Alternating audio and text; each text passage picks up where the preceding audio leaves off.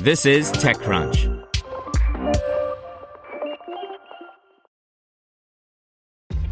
This episode is brought to you by ShipStation.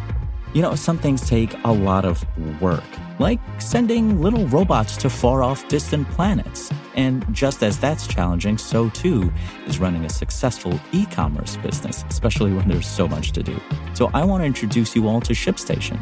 Now, I love using ShipStation because of its easy-to-use dashboard, which makes managing orders and printing labels a breeze and super smooth. Oh, and the customer service is just out of this world. It's exactly what you need to help grow your business. Sign up for your free 60-day trial at ShipStation.com/technews. That's ShipStation.com/technews. Brought to you by advisory, assurance, and tax firm Cone Resnick LLP. Turning big ideas into successful businesses requires expertise, whether preparing for a capital raise, capital transaction, or negotiating a complex deal structure. Cone Resnick provides tax, compliance, transaction planning, and innovation services that drive growth and competitive advantage. Visit coneresnick.com/technology to move your business forward. Trump says Google CEO Sundar Pichai called to apologize. By Frederick Lardinois. At what is now a daily coronavirus press briefing at the White House, President Trump on Sunday said that Google CEO Sundar Pichai called him to apologize. What Pichai apologized for wasn't immediately clear, but Trump then went on to praise Google's communications team for supposedly substantiating Trump's comments about Google's coronavirus screening site. I want to thank the people at Google and Google Communications because, as you know, they substantiated what I said on Friday, said Trump.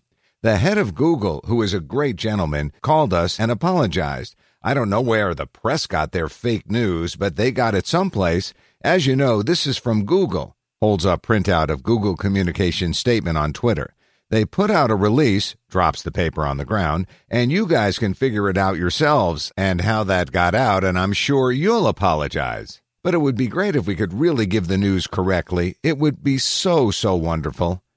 We reached out to both Google and the White House for further clarification about this call. Google says it doesn't have anything to share. We haven't heard back from the White House. What is clear, though, is that Google and Alphabet CEO Pichai posted an update to Google's blog that outlines Google's efforts.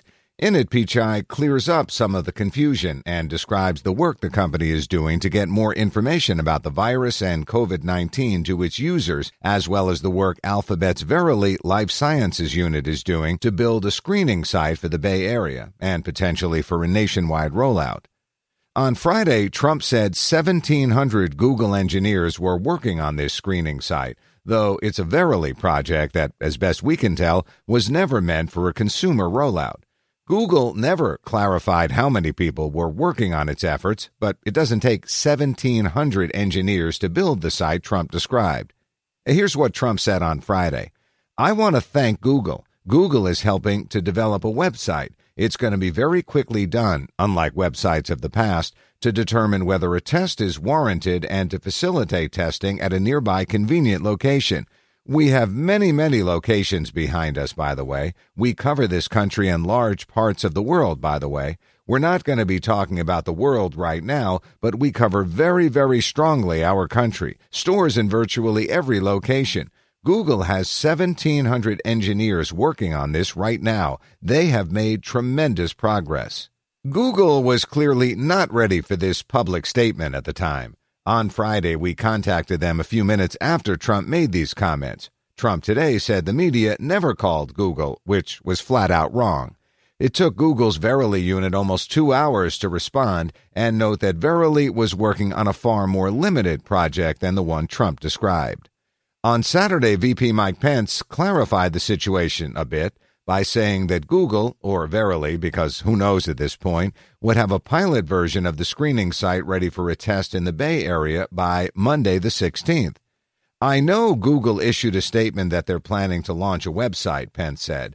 I think they gave a date of Monday, March 16th, and we're working literally around the clock, and I know that our whole team is working on the public and private partnership.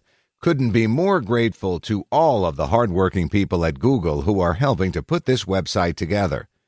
But what Google later clarified is that there are at least two different efforts here.